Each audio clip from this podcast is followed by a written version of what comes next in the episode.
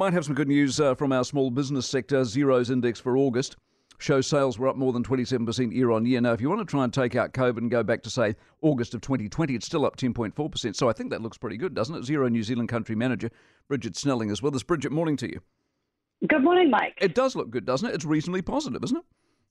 Oh, absolutely. Look, I think the August index is showing some real green shoots after what's been a subdued winter. So sales are up, jobs growth is up, and wages growth is up, but it has slowed. How much of it's about prices simply being increased?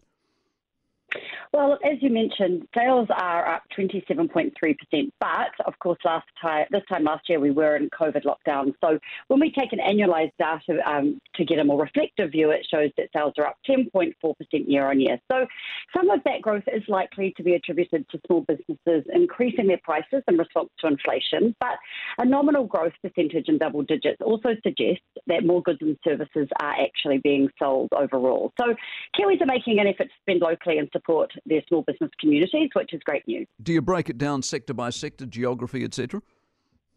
You can get all that information online, uh, Mike. If, if, you're interested, you can go in and see. Um, but we, the top level stuff is just showing that overall people are supporting small businesses more, spending more, which is great. What's your read on labour? So there are more jobs. That's good under normal circumstances until you can't find anybody, which is bad.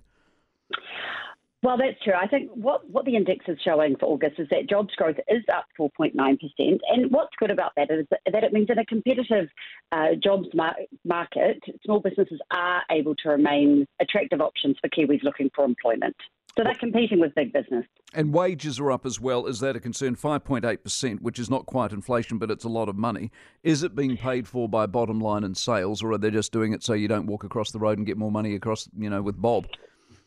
Well, you're right. Wages are up. Um, they're up 5.8% year on year, but that is a decline from 6.7% growth in June and July. So that's actually good news story for small businesses because while we want a high wage economy, uh, I think small business owners will feel some relief that wage growth has slowed a bit because they have been paying well above the long term average over the past six months. Are you seeing a dichotomous situation in this country? I'm trying to get a handle on GDP at the moment. So everyone tells me they're miserable and yet the numbers don't back that up. What's real? Well, this information is based on actual data that goes through the Xero platform. It's anonymous and aggregated data. So, you know, what's real? Data usually tells the correct story rather than any speculation. And what about the latter part of the year? What's she thinking?